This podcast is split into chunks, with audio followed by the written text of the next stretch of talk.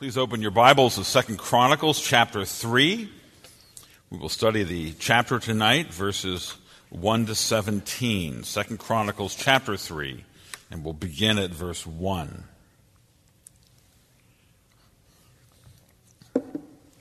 Listen now to God's holy, inerrant, and life giving word. Then Solomon began to build the house of the Lord in Jerusalem on Mount Moriah, where the Lord had appeared to David, his father, at the place that David had appointed on the threshing floor of Ornan the Jebusite. He began to build in the second month of the fourth year of his reign. These are Solomon's measurements for building the house of God. The length in cubits of the old standard was 60 cubits, and the breadth 20 cubits. The vestibule in front of the nave of the house was 20 cubits long, equal to the width of the house, and its height was 120 cubits. He overlaid it on the inside with pure gold. The nave he lined with cypress and covered it with fine gold and made palms and chains on it. He adorned the house with settings of precious stones. The gold was gold of Parvaim. So he lined the house with gold, its beams, its thresholds, its walls, and its doors, and he carved cherubim on the walls.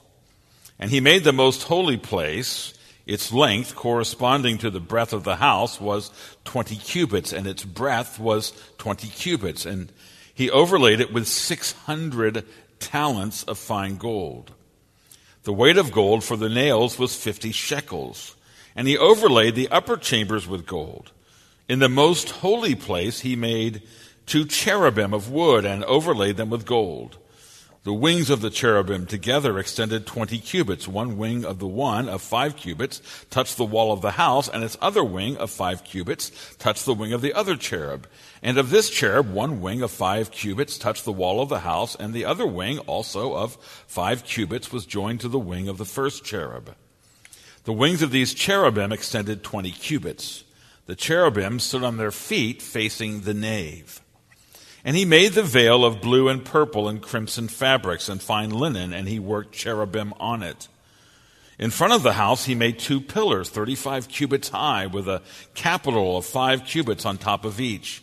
He made chains like a necklace and put them on the tops of the pillars. And he made a hundred pomegranates and set them on the chains.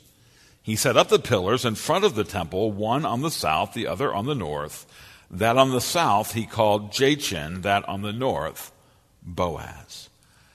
The grass withers, the flowers fall, and the word of our God abides forever. Amen. Father, we thank you for this, your word, these records from so long ago, and yet you have not changed. Your sovereign plan has not changed. We're at a later point of development. In fact, a far more blessed one. And yet, Lord, help us to understand how this speaks of you, of your Son, of, of worship and salvation. We pray your blessing in Jesus' name. Amen. When Harry Truman occupied the White House in 1945 as America's 33rd president, he found the old mansion nearly falling apart. Soon afterwards, his wife Bess was holding a gathering of the Daughters of the American Revolution when the Blue Room chandelier nearly fell on them. It turned out the president was taking a bath in the room above, and his tub almost came crashing down among the ladies. That would have been interesting. The next year, his daughter Margaret was playing piano in the East Room when the piano did fall through and landed in the private dining room below. Now, a study was conducted. It showed that the building, the construction of which began in 1792, was literally in danger of falling down. And so Truman supervised a grand reconstruction of the executive mansion that occupied almost his entire second term in office. Well, in the fourth year of Solomon's reign, and this is around the year 959 BC, Israel's wise king began constructing a far more important building.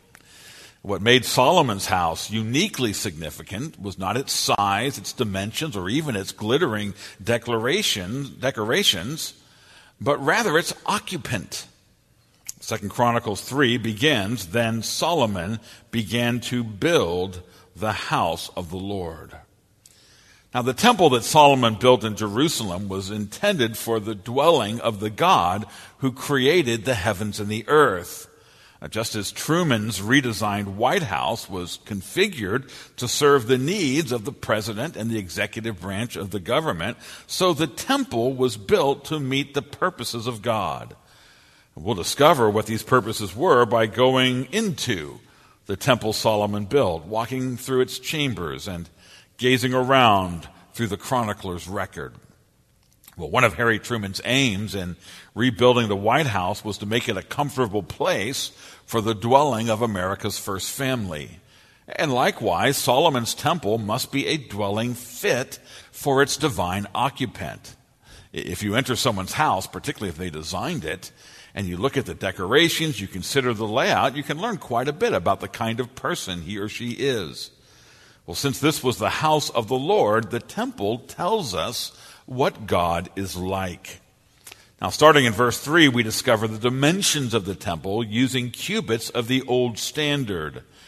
Under that standard, a cubit measured about 18 inches. The later new standard would be just a little bit longer. And the length of the house was 60 cubits, that is about 90 feet. And its breadth, 20 cubits, 60 feet. And we discover that the, the house had two main rooms with an ornate entryway the entrance hall, which he calls the vestibule in front of the nave, uh, much like a narthex in our churches today, that was 20 cubits long, equal to the width of the house. It, its height was taller than the building itself. It was 120 cubits. Now, so far, the temple indicates that its occupant is a sovereign of order and purpose. The building would go up precisely according to his specifications.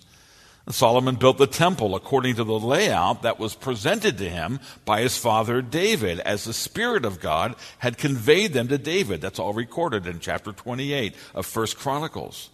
And we find in those detailed instructions, which, by the way, included details like how much gold was to go into every nail, we find in this way that even the little things that God does have great significance. The implication is that God's people should be careful, as Solomon was, to observe everything taught in God's Word. Solomon fulfilled every instruction of the temple plan.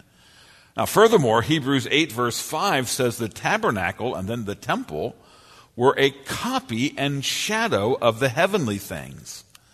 Now, this is not to say that the temple, that God's throne room in heaven has the physical dimensions that we see in the temple, but rather that the temple was designed to symbolize the dwelling of God as it is in his true heavenly abode. The dimensions given to Solomon for God's house in all of these ways show design and purpose. It's, he's a sovereign God who works according to plan, and this is true of the entirety of God's Word. Well, we are told then of the temple's dimensions, but then we are arrested by its rich interior. We, we, are intended to ask ourselves, what kind of person lives in a house entirely lined with the finest gold? And the chronicler goes on and he says that not merely the walls and the doors, but the temple's beams and thresholds were the pure and rich gold of Parvaim. Verse 6. Parvaim was in Arabia. It was renowned for the highest quality, the purest gold. So here's the question Who lives in such a house? Well, the answer must be a person of surpassing glory, worth, and I think the word we're really looking for is beauty. A person of great beauty who would dwell in these adornings. Andrew Hill comments that the vast gleaming wealth of this gold represent the beauty and the majesty of the royal throne room, a fitting dwelling for the Lord, the eternal King of glory. And so he's a sovereign God who works according to purpose, but he is a God of a glorious beauty who dwells in gold. Now, the idea behind the sheer golden beauty of the temple, not to mention the precious stone on the walls, was that those who entered the building could gain a glimpse of this essential attribute of God, his beauty. Now, of course, God himself was not seen in the temple. That's a point Solomon made in the previous chapter when he told Hiram of Tyre that God couldn't dwell in it. He's actually the infinite God, the, the God of heaven and earth. He doesn't dwell in the building.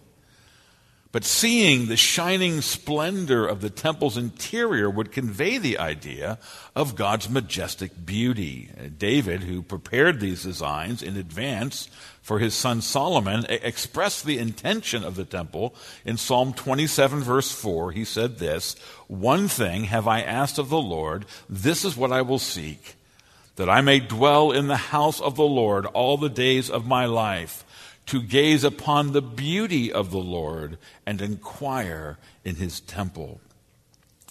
Of course, the true beauty and the infinite majesty of God could not be seen in the golden interior of this temple, but it can be seen in the one who came to fulfill what the temple began, namely God's Son, the Lord Jesus Christ. In Jesus, we see the sheer beauty of a pure and lovely character now, Jesus' beauty, we're told, was not in his outward form. Isaiah 53 3 says it's not an outward beauty, but rather it's in the compassion he extended to the weak and weary, the, the mercy he showed to the lost, his saving ministry that healed the sick. And the beauty of God's love was most fully displayed in Jesus' sacrifice on the cross to redeem his people from their sins. Now, you and I live in a culture that has corrupted the idea of beauty. Now it's merely a seductive outward form. And, and so God wants to reflect His beauty in our lives as they are changed by the beauty giving love of Jesus.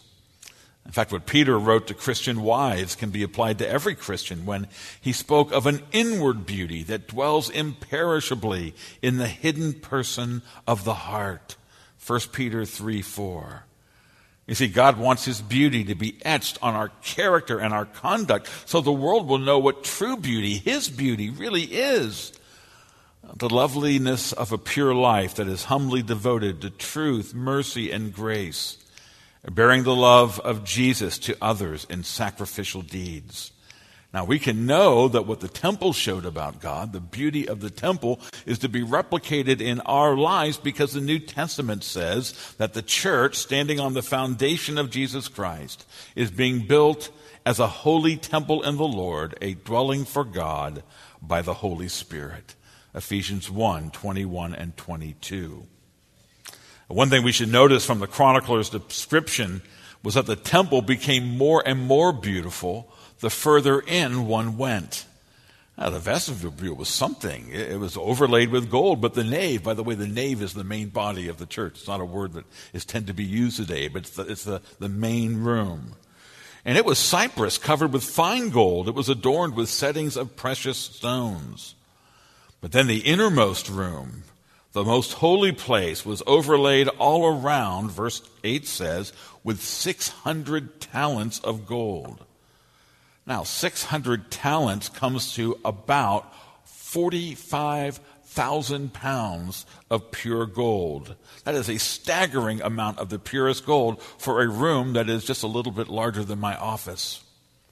You see, the message conveyed is that the closer to God you come, the higher conception of, of beauty you attained, the more of his rich majesty you apprehend. Oh, let us draw near to him to see his beauty. Now, a further attribute of God displayed in the temple is his holiness. It shows his sovereignty, his beauty, and his holiness. Now, holiness means that God is transcendently above every thought or conception of our minds. He is totally separate from creation, and especially from sin. Now, God's holiness is revealed in the temple in a number of ways. The first was the cubic shape of the most holy place. That's the inner room where God himself dwelt. It was 20 cubits in length, breadth, and height, 30 feet cubically formed. Now, this shape, shining in the richest, purest gold, signified the perfection of God's being. The eyes of those approaching were to realize that they were drawing near to deity in all its transcendent holiness. Now, a second way we're pointed to God's holiness are these images of cherubim. Uh, cherubim are the awesome angels that attend God's throne to do his will. Uh, sadly, it's actually medieval art that made cherubims into goofy little chubby uh, angels with wings and arrows. The cherubim in the Bible are the mighty attendants of the throne of God. Now, interestingly, there's only 17 verses in this chapter. It's a very economical description. The First Kings 6 version is much long, longer. And yet, in such a brief account, we get whole, four whole verses about the cherubim, the images of cherubim that are present in the Holy of Holies. Verse 10 says, In the most holy place he made two cherubim of wood and overlaid them with gold. Now these angels would stand behind the Ark of the Covenant when it was brought in. They would face the veil towards the nave and their wings would touch on the interior, and on the outside, they would brush against the golden walls of the Holy of Holies. Now, here's the question why so much detail on the posture and the placement? Of, of each of the wings of the golden cherubim. It, that, takes, that alone takes up three verses. Well, the answer would seem to be that while we cannot see God in His holiness, we can see the golden images of His most holy attendants. You see, here's the question What kind of God is attended by these mighty angelic powers, their, their presence filling the expanse of the throne room? It is a sovereign God of surpassing holiness who is worthy of the highest awe and praise. Well, the temple's third indication of the holiness of God uh, involves its relatively small size. The temple wasn't very big. It was smaller than most churches today, smaller than our church. Uh, today, you might be able to fit 200 or so people in the ancient temple. Why so small? Well, the answer is it was not intended or designed to contain many people. In fact, even in Solomon's day, the vast, vast majority of Israelites would never see the splendor inside the temple that Solomon built. Only the priests, not, not even all the Levites, only the priests of the line of Aaron were permitted ever to enter God's house. And the priests themselves had to wear a uniform that depicted a righteousness that they themselves did not possess.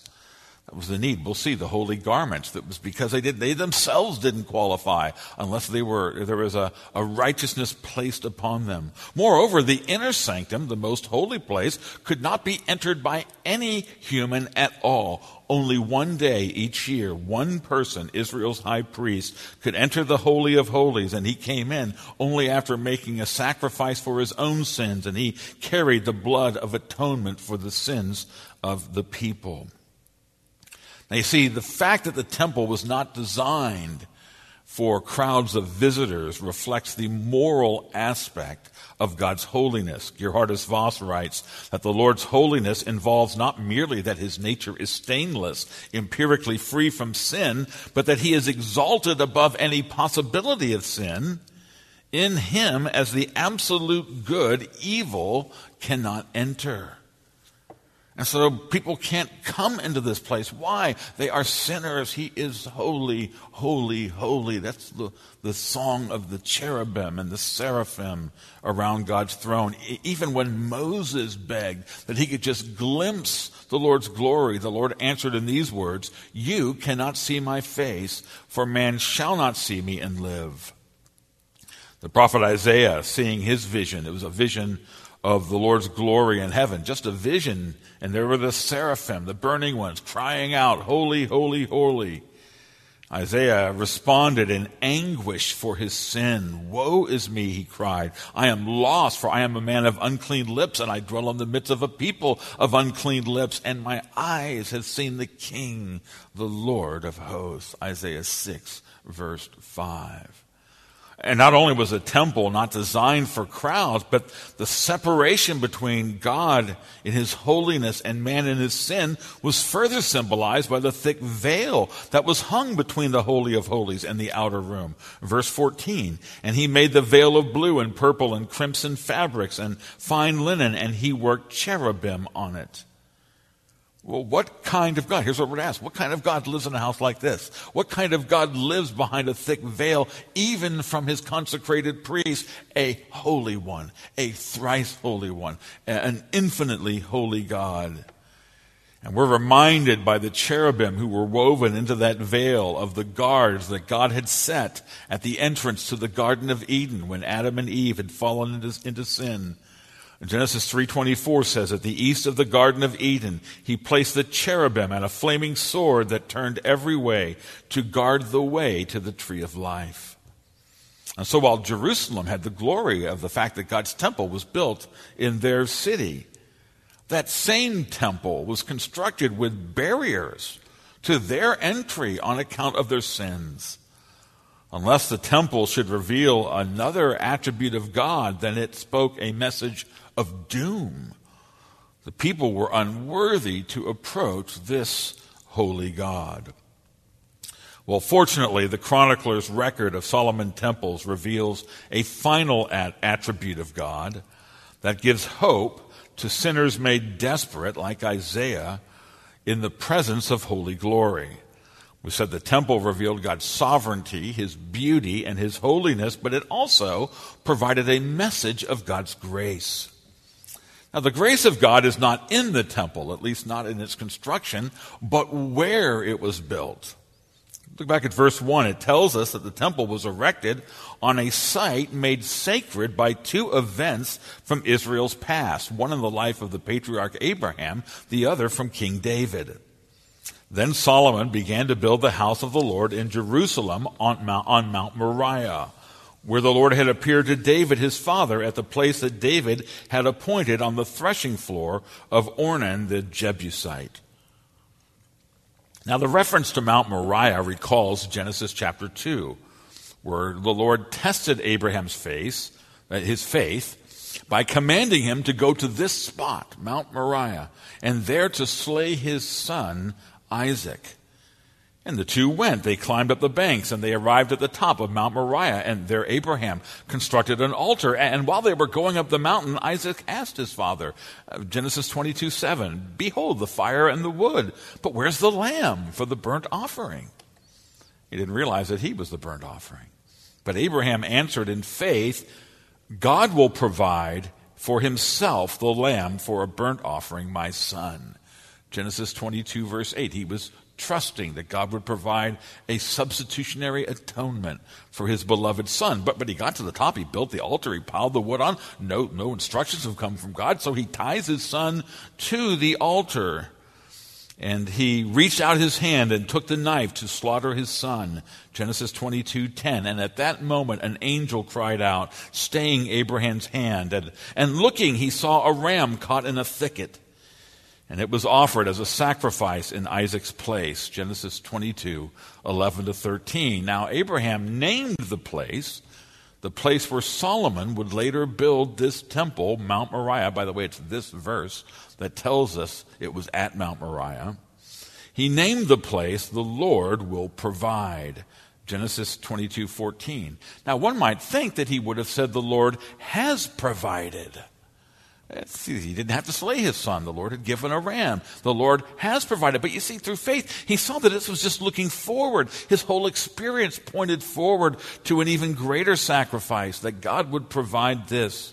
Not, not slaying Abraham's son, but taking his own son and providing him as a sacrifice for all his sinful people. That was the episode connecting the temple to Mount, to Abraham the reference to Mount Moriah. Now, the episode involving King David is recorded in 1 Chronicles 21. David had sinfully conducted a national census because he was glorying in his military might, and this angered the Lord. And the Lord struck the nation with a deadly pestilence. And uh, for three days, the Israelites were dying. 70,000 men at all perished under a pestilence. 1 Chronicles 21 14.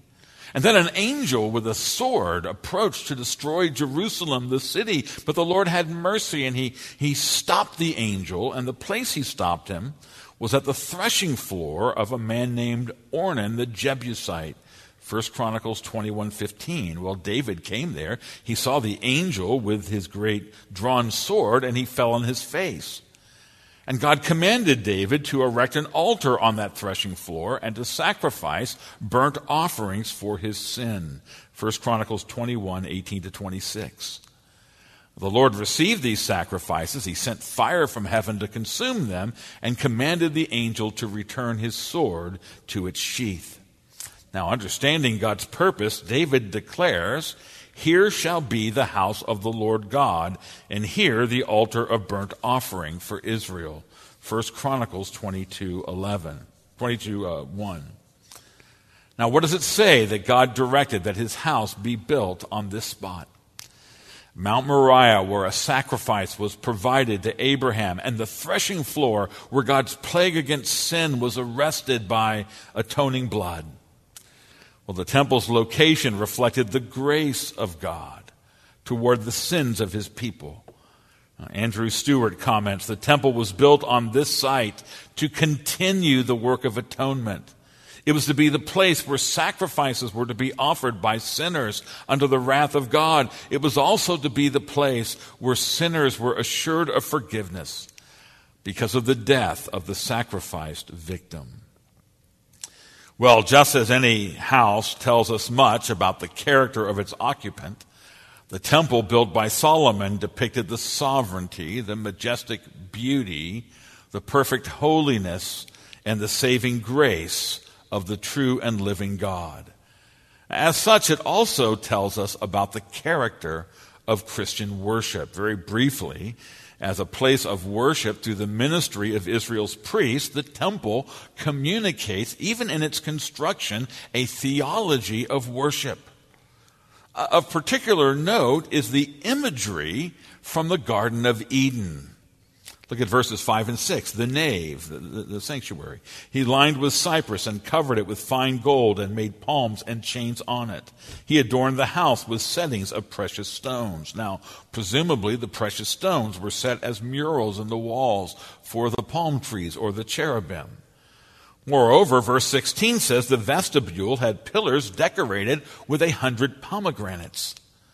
Now, the parallel account, the longer version in 1 Kings 6, tells us much more. The cedar wall of the nave was carved in the form of gourds and open flowers before it was lined with gold. Likewise, the temple doors were carved with images of cherubim, palm trees, and open flowers. 1 Kings 6, 18 and 35. Now, why all this imagery from the Garden of Eden? Well, first we learn that the original garden was conceived as a holy sanctuary for God's dwelling with man.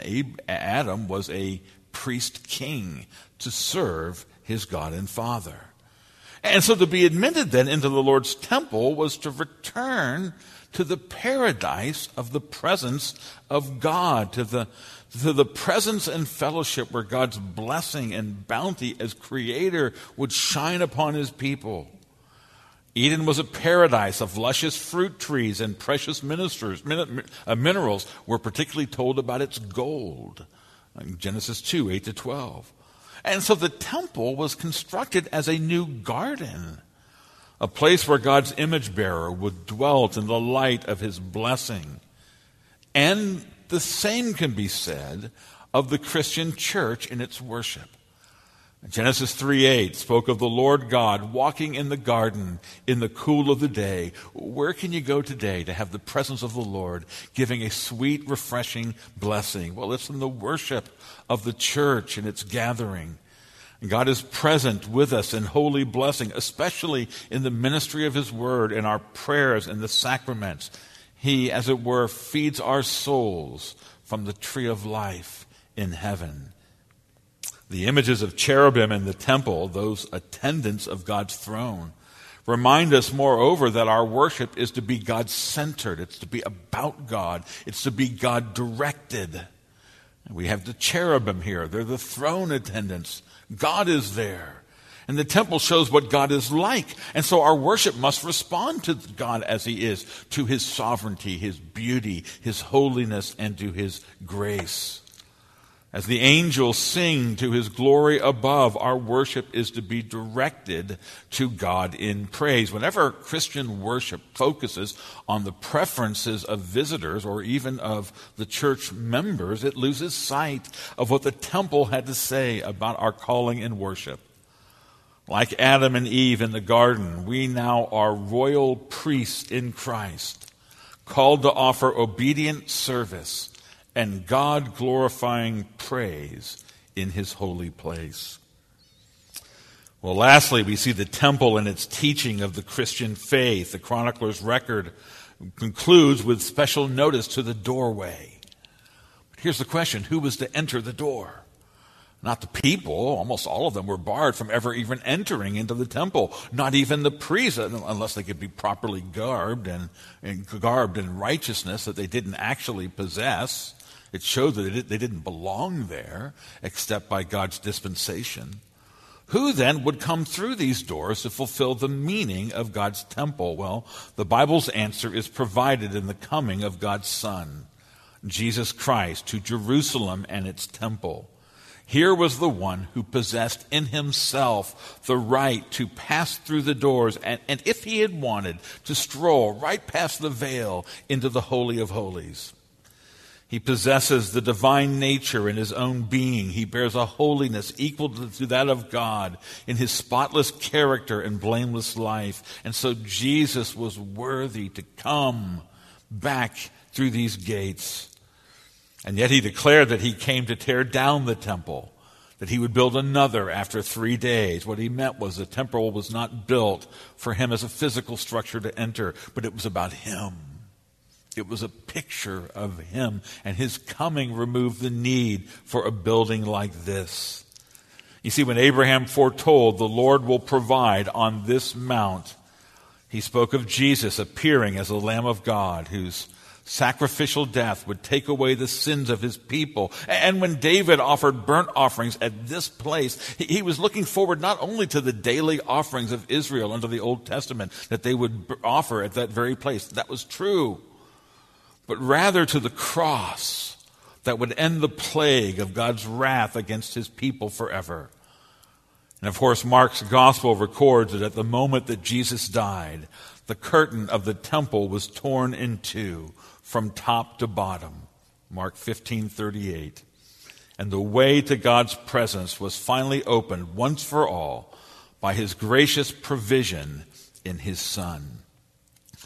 Well, for sinners barred from the presence and blessing of God, like Adam and Eve, who were cast out of the garden, the coming of Jesus to fulfill all this significance of the temple is the best of all possible good news. John 1:14 says it, the word became flesh and dwelt among us and we have seen his glory. Glory as of the only son from the father, full of grace and truth.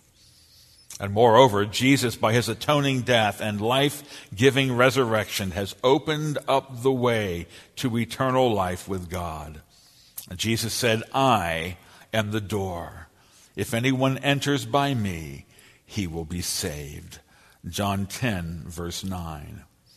The chronicler's account of Solomon's temple concludes with two freestanding pillars, very tall ones, constructed to stand on either side of the temple's doors. Verse 17, he set up the pillars in front of the temple, one on the south, one on the north. On the south, he called it Jachin. The one on the north was Boaz. Now, the name Jachin means the Lord establishes, while Boaz means in him is strength. And these names tell us that if you will come to God, confessing your sins and entering through the door that is Christ, receiving life through faith in His Son, your reentry into the paradise of His blessing is established by God Himself in the strength of His infinite might. You can be certain that in Christ's name you will dwell in the blessing of God's peace forever. And that even now God will come and he will take up his dwelling in you. The writer of Hebrews assures us of God's invitation to draw near to God, to go in through the blood of Christ, that he might make us a fitting home for the dwelling of God. Here's the invitation, Hebrews 10, 19 to 22. Therefore, brothers, since we have confidence to enter the holy places by the blood of Jesus, by the new and living way that he opened for us through the curtain, that is through his flesh, and since we have a great high priest over the house of God, let us draw near with a true heart in full assurance of faith. Amen. Father in heaven, we thank you for the message we find in your word and the beauty and the glory that you revealed about yourself with this gold and this building. We thank you for the holiness that so glorifies you. You're a true God. You're a God of awe and wonder and perfection. And yet, Father, we're particularly thankful that you chose to place this building at the location that spoke of your grace. And Jesus came and he, he did the work of your grace. And he opened up in his death, in his flesh, dying on the cross, the way into your presence. Oh, Father, would we come? Would we confess our sins? Look in faith to the blood of Jesus Christ. Ask if you will receive this. Oh, you have established it in strength. You will keep your word. Whoever believes in the name of the Lord Jesus will be saved. We thank you in his name. Amen.